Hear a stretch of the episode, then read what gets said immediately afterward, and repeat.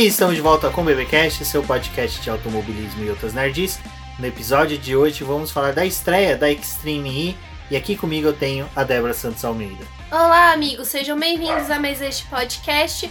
E bom, hoje a gente vai falar aí dessa primeira corrida do Extreme E, realizada direto de Tatooine, lá com muita areia, muita coisa doida acontecendo, mas eu acho que foi um fim de semana bem interessante da Extreme E. Chegou já é, comandando e mostrando muita coisa legal.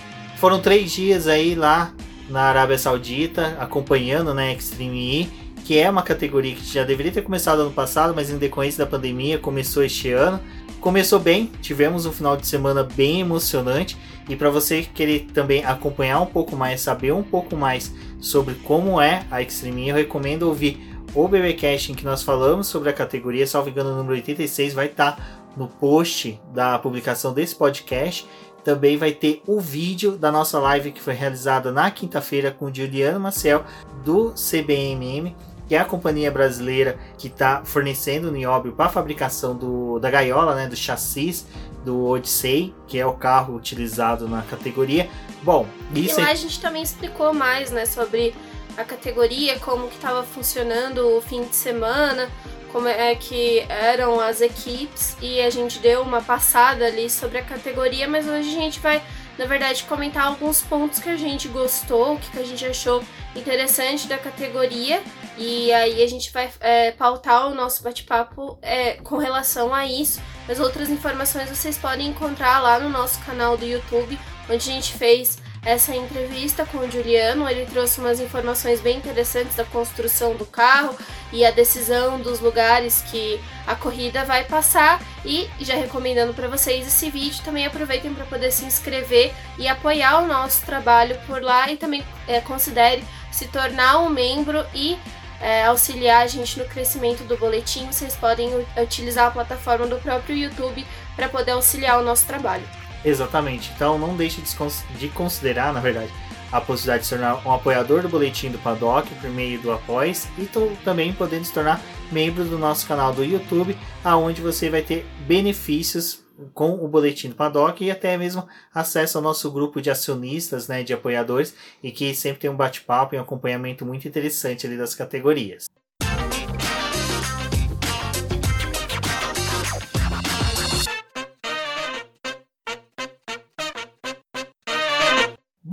Débora, a gente já estava com uma, assim, uma expectativa muito alta, até nessa live que a gente realizou com o Juliano, a Cintia participou, a gente estava numa expectativa muito grande, porque o cenário era o mesmo do Paris-Dakar, então a gente já tinha na mente né, o que poderia acontecer, o que poderia ocorrer nesse rally, todas as dificuldades que seriam enfrentadas, mas eu vou ser sincero, eu fui pego de surpresa, porque mesmo a gente já sabendo que seria em um formato de traçado fechado, eu acredito que é, a dinâmica da prova foi bem interessante, bem fora do que realmente é um rally pelo menos eu sei que existe vários, vários rallies. Tem o Rallycross, tem o Rally é, Cross Country, que são rallies também de formatos diferentes, mas só que o que a nossa cabeça, quando se fala de rally, a gente pensa já no Rally dos Sertões e no Rally no modelo que é realizado no Paris-Dakar. E o que a gente viu no Extreme foi bem diferente. É, eu acho que uma das mecânicas que a gente queria entender, né,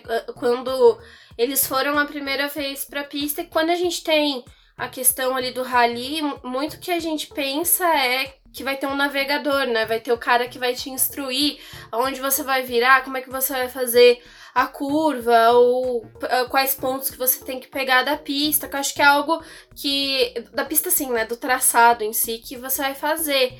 E por ter duas pessoas em cada equipe, né, um homem e uma mulher que iam se revezar, a gente acreditava que ia ter um que ia fazer o papel de navegador e o outro ia fazer o papel de piloto. Na realidade, era cada um pilotando o carro em um momento, é, dando uma volta a cada, para poder compor a volta deles e o tempo para poder estabelecer as posições, né? Então, em si, não tinha o auxílio do, do navegador ali, mas tinha toda uma equipe por trás, que não deixa de ser também uma mecânica muito interessante que ali quando a gente estava assistindo, eles focaram muitas vezes tanto ali naquela é, central que foi feita, né, onde ficavam os chefes de equipe, o pessoal que estava cuidando dos carros, conversando com quem estava na pista e dando as instruções, né? Então o papel de navegador não foi do companheiro, mas sim muito mais da, da equipe, né?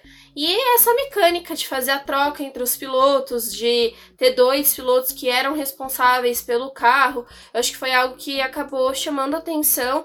Também essa questão de deles terem um circuito para eles completarem, é um circuito de 16 quilômetros e eu acho que tinha todos esses pontos que foram enriquecendo e tornando a, a disputa uma, do Extreme E algo muito único, né, da própria categoria. Tanto que a gente tinha muitas dúvidas antes deles entrarem na pista, porque apesar de ah, explicarem como é que ia ser a mecânica do fim de semana, como é que as coisas iam acontecer, muita coisa só ficou clara realmente quando eles foram para a pista e as coisas começaram a acontecer, porque era um formato diferente é, muito do que a gente falou lá naquela live, né? A gente tinha a concepção de um rally na cabeça, de, de coisas que deveriam seguir, assim também como a gente tem a concepção de uma corrida, de como que ela deve ser executada, e o Extreme E veio aí e quebrou né, essas coisas e tornou uma competição de uma forma muito única. Mas eu acho que foi assim é, essencial para poder trazer e marcar a categoria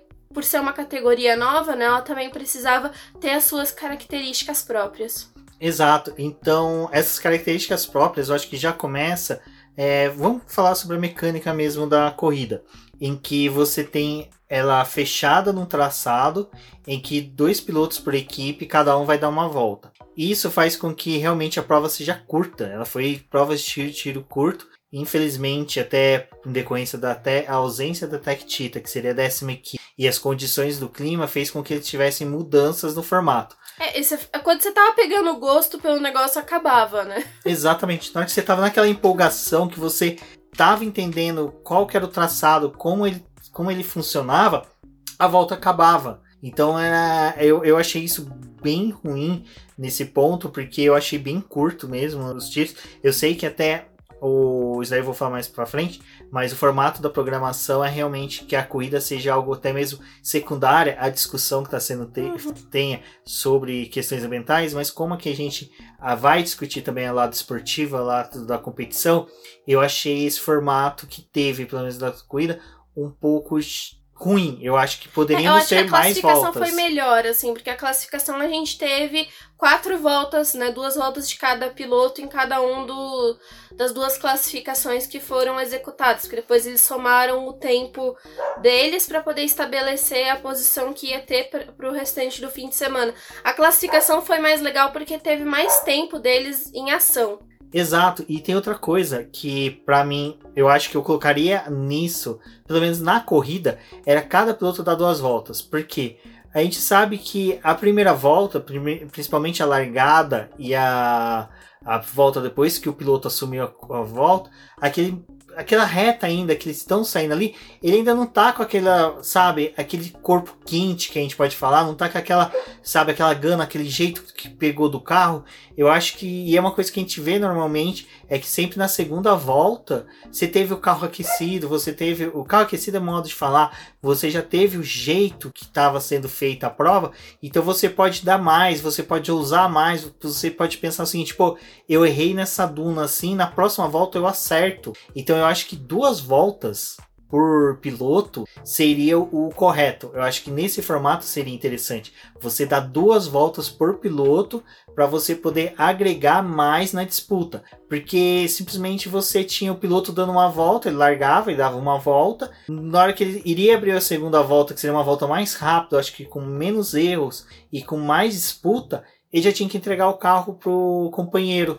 Então isso eu achei um ponto falho. Eu acho que dava para tentar mais, ousar mais, colocando isso. É lógico, a primeira corrida eu acho que eles podem sentir que, que esse formato não é o, o mais legal. Eles podem ter até uma visão de tentar ampliar para duas, três voltas. Que eu, sinceramente, acho que seria mais interessante para a questão de espetáculo como também para a questão esportiva. Eu acho que eles sentiram esse déficit que teve nessa escolha, principalmente na programação de domingo a programação de domingo ficou muito repetitivo o que eles colocavam em tela. sabe? Era só classificação. Não só classificação, era repetiva, repetiam, vamos supor, duas vezes a entrevista da pilota da Andretti, sabe? Sendo que ela já tinha falado que ela estava empolgada e tudo mais. Repetiram mais de uma vez as cenas do, do que é a Extreme E e tal, tipo assim, como se, sabe, faltou programação, faltou que mostrar sabe? E uma coisa que eu também senti falta aí nesse dentro de programação, não, primeiro vamos voltar na conversa de corrida. E você da corrida, Débora? Não, eu acho que é, essa repetição do fim de semana foi algo cansativo pro dia da corrida, porque foi uma das coisas que eu vi, principalmente em rede social. Tava todo mundo muito empolgado com a corrida em si, porque a classificação já tinha sido um ponto bem legal, bem interessante a forma como eles fizeram a classificação, acho que foi bem legal ter do, duas classificações, porque você dava mais chance, né, para os times é, buscarem a sua volta, fazer as coisas mais direitinho.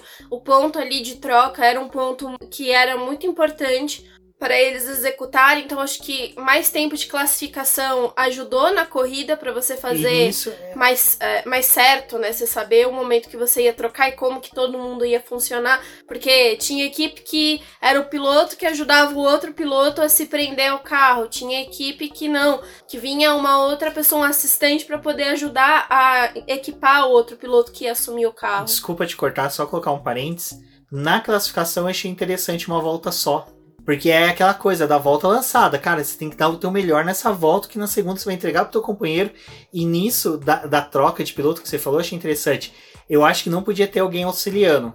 Eu acho que tinha que ser os pilotos, que nem é, é sabe, é, que nem Stock Car faz, algumas categorias fazem, de quando tem troca de pilotos, são os pilotos que tem que resolver sabe? E até mesmo se a gente tá numa categoria em que eles querem ter o mínimo de pessoa, demonstrar, não, é o piloto que tem que resolver. Uhum. É o piloto que tem que tirar o banquinho dele, o beber conforto, colocar. Uhum. E, cara, e, isso é algo que eu achei muito legal, mas eu senti uma falha ali quando tinha uma outra pessoa auxiliando, sabe? Que tinha a equipe que o piloto saía e dava as costas, tipo, o substituto que resolvia ali, montava o setup dele e assumia o carro.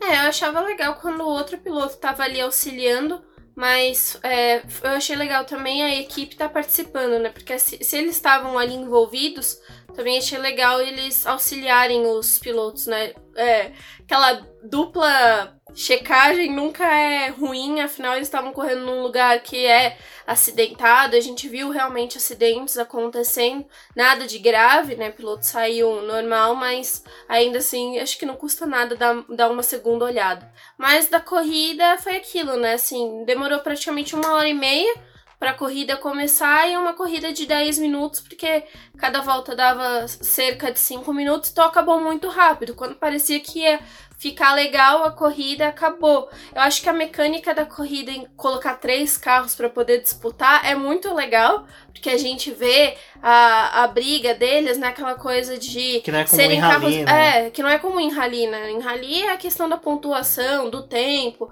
é, essas coisas, mas ali era disputa é, em, carro a carro, né? Como acontece em uma corrida normal. E aí a gente vendo, tipo, os carros iguais mas com pilotos que têm capacidades assim diferentes, porque cada um teve uma atuação. As equipes é, tentaram pegar pessoas que já estavam envolvidas com rally, mas nem todas estavam. E aí você vê que a capacidade do piloto diz muito, né, sobre ele, sobre a, a formação dele, o quanto que aquilo ali acaba auxiliando na briga deles. E aí eu acho que a corrida foi legal por conta disso mas é, por ser tão curta, não dava para você sentir muito. Uma das coisas que a gente estava discutindo antes é que o Odyssey ele não é um carro comercial, né? Não vai ser um carro que vai estar tá vendido, é, vai ser vendido, assim como o carro de Fórmula E não é vendido, um carro de Fórmula 1 não é vendido, o Odyssey também não vai ser, mas ele traz a pauta do SUV, que ela é uma pauta muito interessante para os dias atuais, né, porque foi uma coisa que a gente estava conversando aqui, que a Fórmula E ela já se provou em categoria elétrica, em trazer a mobilidade para a rua, em trazer esses questionamentos, a gente fala que hoje a Fórmula E tem muito mais impacto na rua do que a própria Fórmula 1. Antes a Fórmula 1 era aquele sinônimo de, nossa, as tecnologias que estão sendo implementadas na rua. Hoje a Fórmula E está fazendo muito bem esse papel, está trazendo as montadoras e fazendo elas pensar no carro elétrico e em como elas podem trabalhar. E aí a gente tem a Extreme trazendo a pauta SUV, que é um dos carros mais vendidos atualmente e agora também tá indo para esse desenho de carro elétrico, de carro com é, combustível alternativo, com outras formas. E aí é, eu acho que também para quem está tentando trazer isso da pauta carro para o mundo, ficou um pouco meio falho, assim, porque a gente não sabe muito bem como é que funciona a autonomia da bateria num carro SUV, quanto tempo que dura, porque a Fórmula E a gente teve aquele período quando ela começou que a gente tinha troca dos carros, que a categoria falava, eles não têm bateria suficiente para poder completar uma corrida inteira. Então por isso que a gente tem que ter a troca de carro, porque não tem também como eles pararem e recarregar o carro. Hoje a gente já tá vendo a Fórmula E num outro patamar em que é possível fazer uma corrida grande com a, aquela bateria, com aquilo, com aquilo ali, a gente vai acompanhando o nível da bateria do carro, quanto que é, a disputa, muitas vezes a disputa da pista não é só na pista, é também da forma como o piloto utiliza a bateria. E aí do Extreme ficou meio assim, né? Tipo, a gente não sabe o quanto que esse SUV ele é potente. A gente vê que ele é potente porque ele é um carro rápido, porque ele consegue dar boas voltas, mas a gente não sabe a duração da bateria dele ou a, a atuação dele, né, em pista. Então isso ficou um pouco ainda obscuro. Acho que a gente talvez tenha uma ideia mais pra frente. Né? É, isso sobre os carros, eu senti bem essa questão, porque é, na Fórmula E ela já conseguiu demonstrar, como a Débora falou, que carro elétrico em rua, em cidade, zona urbana, dá perfeitamente, não, dá, não tem algo que se discutir. Hoje o conceito de carro elétrico está bem firmado, então hoje é possível você ter um carro elétrico que atenda todas as necessidades dentro do perímetro urbano. Mas e no perímetro rural? Sabe? A SUV hoje é o, é o veículo que atende essa demanda. Então, aí você não tem essa informação, você não tem autonomia de bateria. Eu, na minha sei lá, inocência, eu pensava que eles iam fazer uma coisa mais ou menos assim. Você tem a bateria para um final de semana inteiro, é como se você tivesse. O rally ali seria como se você tivesse caído naquela região e você tem que se virar com aquela bateria. Então, isso que eu faria se eu fosse o todo-poderoso Agag. Mas eu não sou, eu sou no máximo um gago, comparado com a Agag.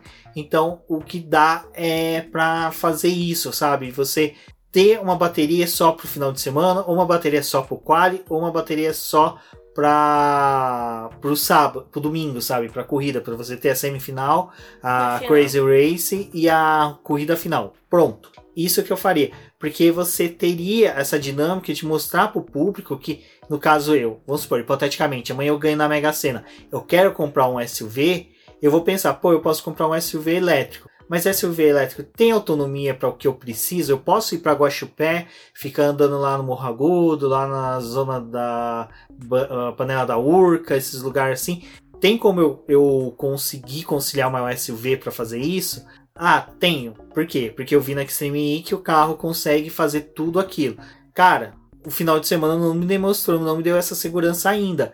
Eu ainda não trocaria o Rafael Movida a álcool aqui que eu tenho o golzinho pelo uma SUV ainda, porque eu não sei se essa SUV vai atender minhas necessidades. Eu vou conseguir sair daqui e acompanhar meu irmão numa arrumaria para Bom Jesus de Pirapora, acompanhando ele a cavalo, porque não, não sei se, se essa SUV vai atender isso. Eu sei que um carro a álcool atende. Então, ou até mesmo se fosse um carro elétrico, eu sei que atenderia. E essa, essa foi uma falha que eu senti, e é uma coisa que é até interessante a gente começar a mostrar essas críticas agora. Se chegar à categoria, eles começam a repensar. Porque a Fórmula E foi desse jeito. A Fórmula E começou a ter mudanças, sabe? Atendendo os critérios de que o público falava e relatava esportivamente. Uma das coisas que no futuro a gente pede muito, que é a questão do pit stop, eles já até falaram, ah, não tem motivo porque o pneu é o mesmo que você usa no carro carro. Mas esportivamente seria interessante você ter um pit stop ou para recarga de bateria, ou troca de bateria ou troca de pneus para você ter essa quebra da estratégia, ter essa quebra da esportividade. E na Extreme E seria isso, você saber se uma equipe está usando mais bateria, menos bateria, se uma equipe está economizando mais, se uma equipe está economizando menos, sabe? Até a questão do grid play. Eu achei bacana o grid play, mas cara, ficou meio jogado aquilo ali, sabe? Eu acho que seria interessante se o Grid Play fosse uma outra coisa do tipo, a equipe vai poder ter mais bateria disponível pro, pra corrida, sabe? Alguma coisa assim que envolvesse bateria, autonomia de bateria, e não uma questão de tipo, ah, você vai poder largar mais à frente, sendo que você larga em linha. Tipo, para mim não casou muito bem essa questão. É, eu acho que são críticas ou questionamentos válidos, até porque é uma categoria nova, eles tinham uma proposta muito grande de várias coisas para eles mostrarem de uma vez, então acredito que realmente assim algum, alguns pontos acabaram que ficaram meio escondidos, mas em questão de carro e, e, de formato, foi um formato interessante. Ainda é estranho, porque é a primeira corrida e a gente não está acostumado com esse tipo de formato, mas acho que é, valeu a pena conhecer a categoria. É, assim, o Extreme é algo muito maior do que só a corrida, então também é, talvez a, a questão corrida ainda seja um pouco falha porque não é tanto a intenção da corrida, eles estão levando a corrida para esses lugares porque eles querem chamar a atenção do, dos pontos, né, ali do deserto é por causa da desertificação, da questão da água, de pessoas que vão ficar sem água, do fato de ser regiões que são muito afetadas. Eles também é, decidiram apoiar o projeto das tartarugas marinhas, porque tem tanto consumo dos ovos, que é uma iguaria para alguns lugares e é proibido essa comercialização, mas ainda assim é feito. É, tem o fato da extinção das tartarugas, então é um ponto que a categoria ela tá na verdade fazendo uma corrida, mas para poder chamar a atenção para esses problemas que o mundo está enfrentando eles é, se propuseram a fazer corridas em lugares extremamente diferentes. A gente teve essa corrida na Arábia Saudita, a gente vai ter uma corrida na Groenlândia, uma corrida no Brasil, assim, eles vão ter pontos diferentes para poder abordar e eu acho que isso também é interessante da categoria, sabe? Acompanhar ela para poder entender essas causas e foi uma das coisas que eu até ressaltei no texto lá que eu fiz, é falando que assim, pela forma como eles conseguiram vender a Extreme, que vários países vão ter acesso, vários países vão conhecer a categoria, essas pautas de meio ambiente elas vão chegar na casa de várias pessoas, tanto de pessoas que pensam a respeito disso, quanto pessoas que talvez nunca se interessaram pelo assunto, mas podem ter pequenas atitudes e mudar. Então, em questão de corrida, às vezes foi um pouco falho, mas nessa questão deles ambiental e de bater nessa tecla e de mostrar, acho que as imagens da própria categoria falavam por si só eles conseguiam trazer muito, né? Bater, tanto que é, pode ser um pouco ruim porque eles ficaram repassando aquele mesmo vídeo sempre que ia começar a etapa, né? Mas acho que várias pessoas que viram aquele vídeo várias vezes devem ter começado a pensar em coisas que elas podem fazer ou projetos que elas podem conhecer para poder também tentar auxiliar nessa mudança do, do meio ambiente, que é uma preocupação que deveria ser de todos nós, né? Exato. E é como a gente falou, é, a Extreme E, eu acho que consolidou a presença dela. Eu acho que é uma categoria que veio para ficar e vai ficar. Você vê a presença de nomes fortes ali, sabe? Chip Ganassi, o Zac Brown, que permaneceu, o Rosberg, é, sabe? E aí você vê nomes de pilotos como o Jason Button envolvido, Lewis Hamilton, o próprio Rosberg, que equipe vitoriosa.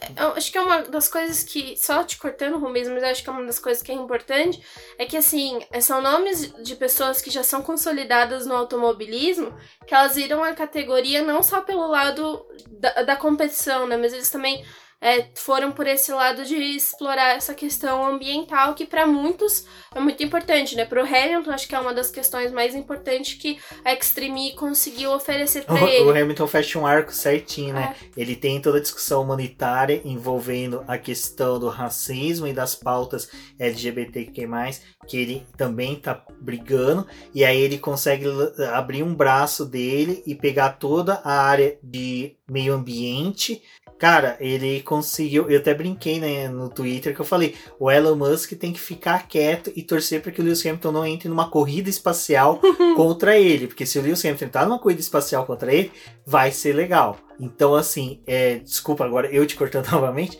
é que é muito interessante você ver isso, né? Uhum.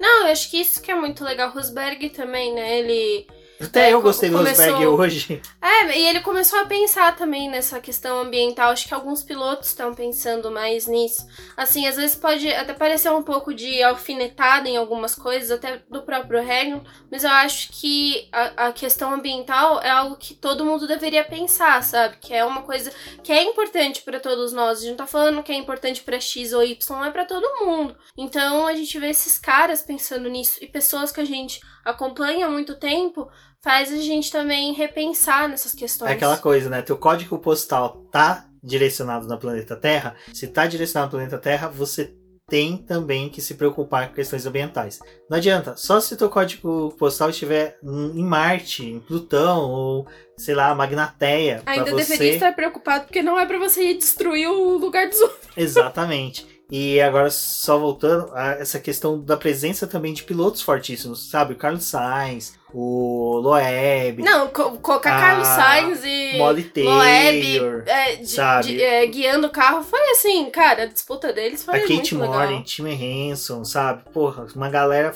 desculpa o termo que eu usar, foda pra caralho, sabe? Nos pilotos assim que você vê, não tinha piloto fraco, não tinha piloto que era menos aguerrido do que o outro, todos queriam combater. Até Chadwick, tadinha, a carinha dela é de desapontada, porque não ia conseguir nem sequer dar uma volta, né, no, no quali, foi triste. Então, sabe, é, esse lado esportivo eu acho que já tá muito forte. Eu acho que só tem que aumentar a competitividade mesmo. Quem sabe uma volta a mais pro piloto, fazer com que as disputas sejam maiores, mas é lógico, a gente teve toda uma gama de questões que até uma galera que é mais próxima do, do Rally foi me explicando no Twitter, então isso eu agradeço muito a galera que quando a gente fala aqui no nosso Twitter, nossas redes sociais, até nas lives do Bulletin Paddock, não é só porque a gente quer seguidores, a gente quer conversar com você, saber quem que é você ouvinte, pra gente poder conversar, tirar suas dúvidas e vocês também tirar as minhas dúvidas. Que nem eu falando, pô, foi meio nhé, né, essa questão, a corrida foi sensacional, mas, pô, a- o que nem o que eu falo que é nome de centroavante de time do interior, o Christofferson. Cara, ele abriu demais na primeira volta da corrida pro Loeb e pro menino que era da Unintide, da Unintide, que é o time Hanson. Cara, é aí um pessoal veio e fala assim: "Pô, Rubens, relaxa, porque como é areia, os carros vão responder de uma forma diferente um do outro normal, mas quando for um piso mais duro, que sabe, um piso que vai dar uma aderência diferente, como vai ser a próximas corridas, provavelmente a gente vai ter os carros mais próximos, então a gente vai conseguir ver uma competitividade maior. Esses pilotos, até o pessoal que, que nem conhece o Christopher, o Hanson, a Micaela, foram me falando, falando, cara, esse pessoal nesse tipo de solo areia não manda muito bem mesmo, é só que num solo mais compactado, é uma galera que vai conseguir se despontar mais. O próprio Carlos Sainz é um piloto que, apesar de disputar Dakar, é um piloto que em solo mais compactado pode ser que renda diferente. Então a minha expectativa está muito grande para as próximas corridas. E assim, não é uma expectativa ruim, porque eu já tô meio que, sabe, calmo pelo que eu vi esse final de semana. Mas eu acho que a categoria pode evoluir. É que nem a Fórmula E na primeira temporada eu assisti, não me ag- agradaria aquela Fórmula E da primeira temporada como agrada de hoje. A de hoje me agrada muito mais. Eu acho que se eu assistisse uma categoria também muitos anos atrás, pode ser que hoje ela não me agrade tanto. A Fórmula Indy é uma que antigamente, não, por mais que seja, não me agradava. Hoje a Fórmula Indy me abre os olhos de uma forma diferente, a NASCAR também. Então eu acho que é questão de evolução e um costume também meu. E eu também prometo que eu vou me aderir mais ao pessoal do Rally. Então, quem ouve a gente que curte Rally e fala, pô, Rubens, vamos papear e vamos conversar sobre, me ajudem, porque vai ser bem interessante eu também quebrar essas barreiras para outras modalidades de Rally. Bom, da corrida, né, Débora? Eu acho que, cara, não tenho o que falar. Equipe do Rosberg. Foi Eu o Rosberg de acreditava. 2016, né? Foi o Rosberg de 2016. O cara disparou. Aí eu acreditava nessa equipe, não pelo Christopherson, porque eu não conhecia muito sobre ele, mas a Molly A é Molly, uma pilota que eu gosto demais, assim, quando é, eu conheci ela, que confirmaram ela pro Extreme, que eu fui procurar mais, falei, nossa, essa menina tem uma história tão legal, tipo, é uma família de rally, assim, a história dela com a mãe dela também é incrível, e por, por mais que ela estivesse correndo na equipe do Rosberg, que hoje eu não sou tão fã assim, falei, ai, gente, eu vou ter que dar uma torcidinha aqui. Porque como é a primeira temporada, né, e a gente ainda tá conhecendo, vamos permitir é, torcer e vibrar por, por uma equipe. Então me deixei levar aí pelo Rosberg de 2016, que naquela época eu também torcia. Oh meu Deus, que vergonha. Ou seja, na live de terça-feira você vai estar com a camisa do Rosberg que você comprou em Interlagos. Eu tava querendo me desfazer dela, né? Agora eu vou ter que usar essa camiseta. Bom, pelo menos tá aí, né? O dinheiro que eu gastei vai ser bem aplicado de novo. Mas, nossa, acho que foi muito legal, porque é, por mais que uma das coisas que a gente também tava conversando, que é, teve pouco, que foi a disputa homens e mulheres em pista, né? Que os times acabaram optando em colocar os homens para poder é, começar a corrida e as mulheres fazerem a segunda volta. Então ficou homem contra homem, mulher contra mulher. É, ainda assim, é, é acabou sendo interessante, tipo, pra mim, a performance da Molly na classificação.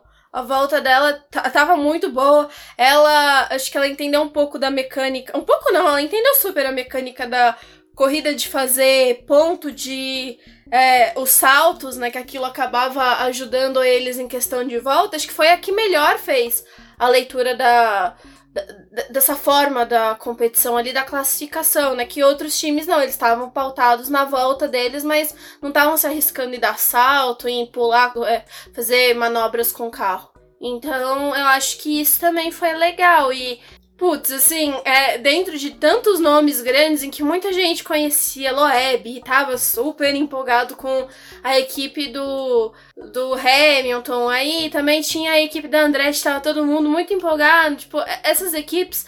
E a do Rosberg tava meio, ah, legal, né, que o Rosberg tá aqui. Tá que nem o Button, né, tá aqui, não sei o que, tem mais um piloto. Só que, nossa, eles despontaram assim demais. É, o desempenho deles foi muito legal. A gente via que eles estavam, é, tanto a Molly quanto o Christopherson estavam bem integrados para poder fazer a troca, porque a troca deles era muito boa também. Felizmente foram punidos ali numa parte da classificação. Mas enfim, é uma equipe que eu gostei bastante de ver o desempenho deles na pista. Bom, eu vou falar só de algumas coisas que eu vi que eu achei. Cara, ter visto uma volta com Loeb e com Carlos Sainz, os dois trocando, batendo porta com porta, roda com roda. Teve encostão dos dois, foi sensacional. Cara. O é... Christopherson tava tipo de Giovinazzi, né? Só olhou é, os dois. e, e foi muito foda, cara. Tipo, mano, é, foi surreal. Eu, eu sei que vários pilotos já se encontraram várias vezes, mas ver na Extreme E com a proposta da categoria, uma categoria de primeira temporada, já ter esses nomes ali presentes, é a mesma coisa de você falar assim: ah, vamos começar uma categoria hoje. E aí a gente vai ter equipe do Hamilton, do Rosberg, do Button, de tal, tal, tal, uma categoria de monoposto. Vai, se a Fórmula E tivesse surgido hoje e esses pilotos estivessem lá é, é, a mesma coisa, cara. É algo surreal.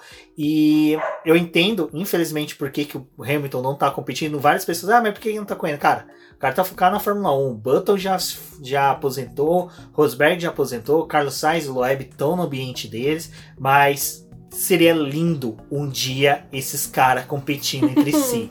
Seria muito bacana.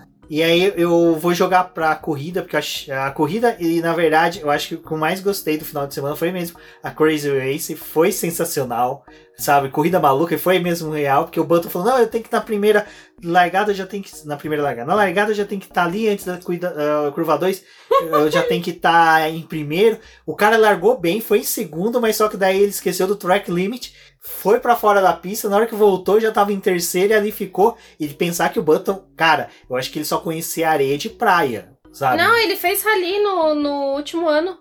Ele participou. Ah, tá, corta essa. Tá, tudo bem. Então ele conheceu o rally da rally que a Débora falou, conhecia da praia, lá de Los Angeles, já que ele tá morando em Los Angeles. Não sei se Los Angeles tem praia, acredito que sim. Se tiver, ele tá mandando bem. Cara, mas foi sensacional. Foi muito legal. E depois a corrida em si, cara.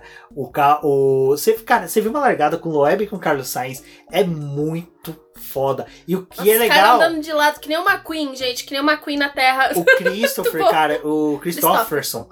Cara, que, mano, Tomara, cabeça de gasolina, que colocar o nome do feed Christopherson vai ganhar um beijo meu, porque olha, adorei, foi sensacional. Recém... Christopherson não é o nome do menino do filme da, da Frozen? Não lembro. Também não lembro, mas acho que se é. for, se for, se for, tá bom.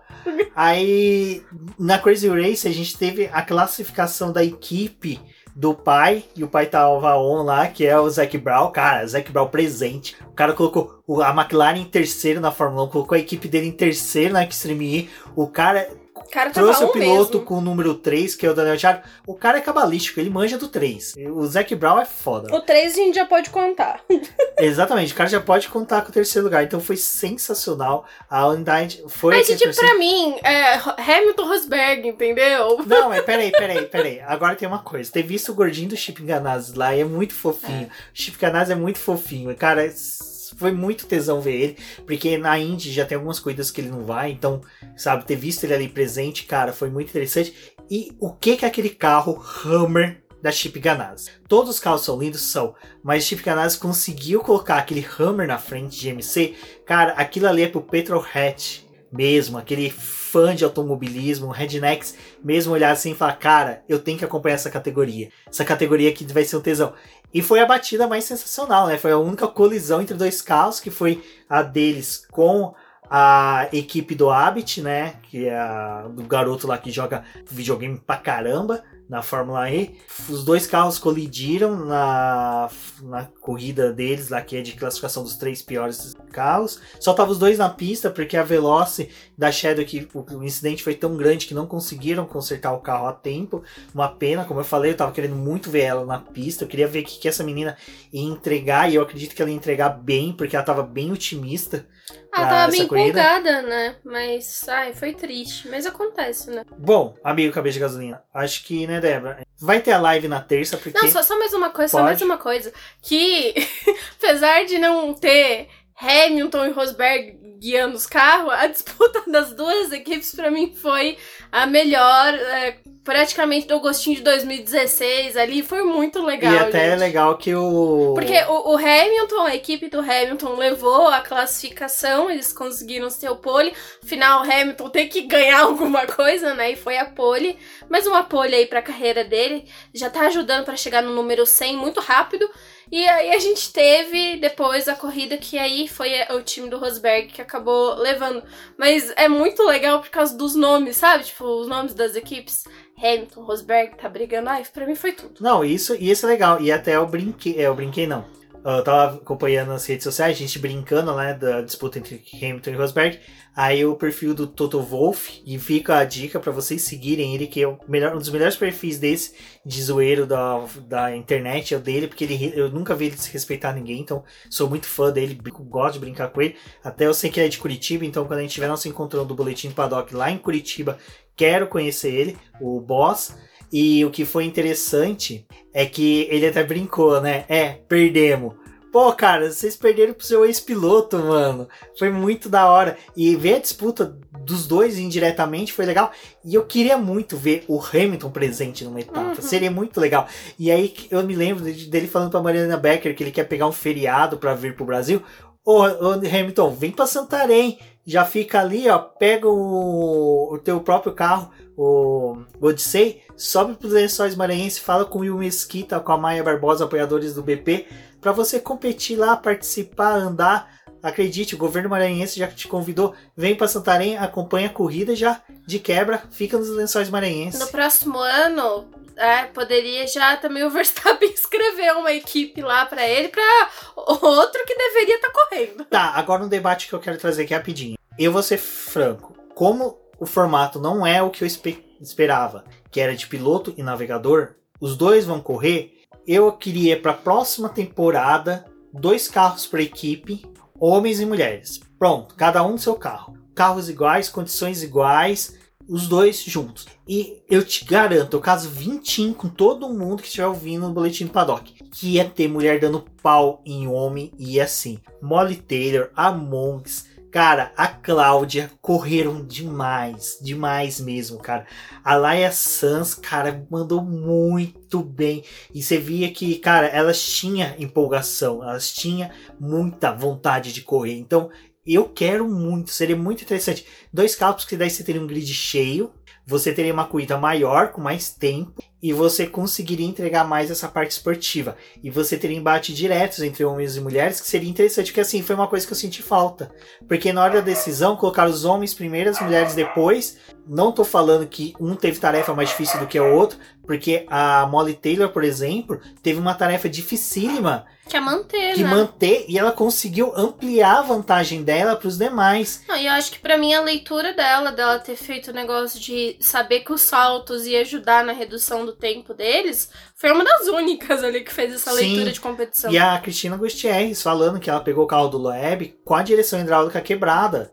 Sabe, pô, é, sabe, o Loeb já é um cara que ele deve ter vai, a idade que a Cristina Gutierrez, Cristiana Gutierrez tem de idade, provavelmente o Loeb tem de, já de pilotagem. Então você tá falando de um cara puta experiente. Mas o que ela fez com esse carro sem direção hidráulica, sem a direção assistida, foi muito foda. Então é por isso que eu acho que, mano, seria um tesão ver essa galera, cada um com carro. E aí você teria um grid aí de 20 carros, que, mano, você teria uma disputa muito boa e muito tempo de tela. Que é o que eu, que eu senti falta, porque hoje no domingo a gente teve quase que duas horas de corrida, de, de programação, em E que 20 minutos foi de ficou corrida só. 20 corrida, de minutos de corrida, mas só que o resto ficou de VTs e ficou uma parte mostrando o que estava acontecendo das É, até corridas. onde eles chegaram ao ponto da corrida, então eles foram reprisando todo fim de semana, né? É, aí entra aquela discussão de que eles entregaram o que é o broadcast que eles queriam, né?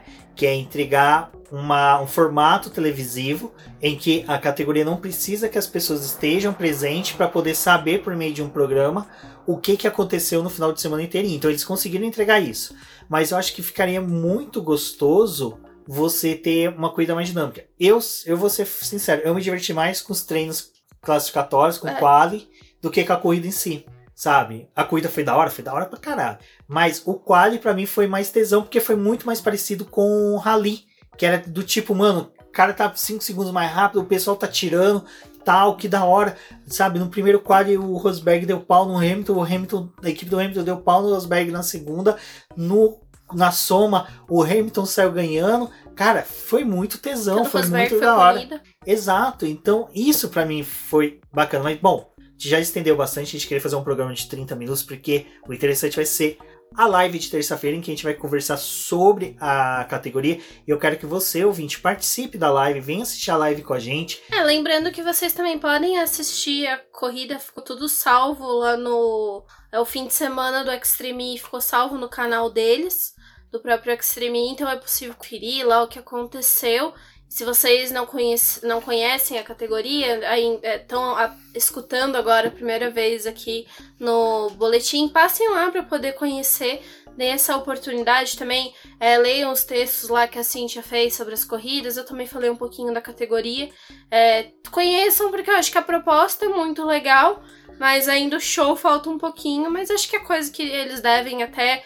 é, assim, a gente viu as equipes bem integrado e conversando com o pessoal que tava, né, é, falando com eles nas redes sociais. Acho que também é, deve ser um padrão, talvez, da própria categoria, entender o que, que o pessoal gostou, ver as avaliações da- das redes sociais e o que o pessoal acabou chamando atenção, porque a Fórmula E faz, né, e fez muito isso. Então vale a pena também a gente levar as nossas considerações para a categoria. Exato. E lembrando, toda vez que tiver alguma coisa de Extreme que você tweetar, sobre, principalmente envolvendo o boletim do paddock, utilize Extreme E no BP, porque foi muito bacana que no, na sexta e no sábado, principalmente no sábado, como não tinha ninguém transmitindo, o Extreme no BP ficou muito bem ranqueado, a gente viu muita gente utilizando, então é legal que a gente integra todos os ouvintes, todos os leitores do Boletim do Paddock, e também para vocês verem, né? A gente conseguiu trazer o Juliano, que é da CBMM, numa live do Boletim do Paddock. Então a gente começa também a mostrar para a categoria a importância da nossa cobertura. E que foi legal, que a gente assim ficou full time, final de semana inteirinha na cobertura, conversando com vocês nas redes sociais. Foi gostoso, eu gostei de ter ficado ali no Twitter, sabe, falando das trocas, tudo, vinha uma interação com a galera. Então, agradeço a todos que estiveram com a gente nesse final de semana. Muito obrigada por escutarem o episódio até aqui. Acompanhe o Boletim do Paddock nas suas redes sociais. No Twitter é arroba diz no boletim que.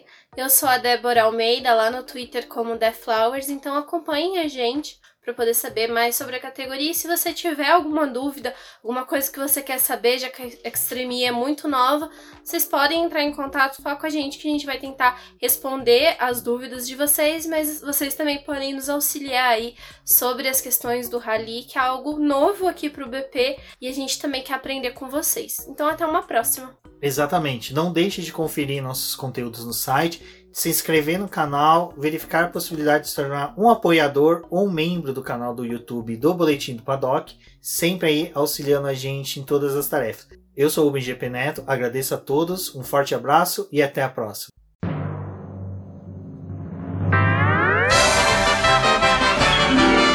E agora vamos agradecer nossos apoiadores, aqueles que auxiliam o Boletim do Paddock através do financiamento coletivo e contínuo do Apoies. E são eles: Ricardo Bannerman, Maia Barbosa, Elezer Teixeira, Luiz Fex, Arthur Felipe, Rafael Celone, Will Mesquita, Antônio Santos, Rogério Furano, Helena Lisboa, Cássio Machado, Carlos Del Valle, Bruno Vale, Eric Nemes, Bruno Shinozaki, Alberto Xavier, Will Bueno, Ricardo Silva, Beto Corrêa, Fabrício Cavalcante, Arthur Apóstolo, Sérgio Milano e Melquiades Veloso, Micael Souza, Ezequiel Bale, Silney Messi, Rafael Arilho, Rafael Carvalho, Fábio Ramiro, Lauro Vizentim, Maria Ângela, Thaís Costa, Rafael Catelã, Jane Casalec, Carlos Eduardo Valese, Tadeu Alves, Paula Barbosa, Ale Ranieri, Leandro Nogueira, Bianca Mês, André Brolo, Bruno Lima, Ivan Grego, Maicon Tavares, Talita Santos, Diego Machado, Gabriel Sawaf, João Guilherme, João Rai e Gustavo Frigoto. Muito obrigado a todos aqueles que apoiam o Boletim do Paddock e auxiliam no nosso desenvolvimento e crescimento. E se você quer apoiar também o Boletim do Paddock, entre em contato com a gente através dos nossos perfis oficiais ou acesse o link apoia-se.com barra Boletim do Paddock e lá você terá as opções de apoio ao Boletim do Paddock. Um forte abraço e obrigado! Isso é tudo, pessoal!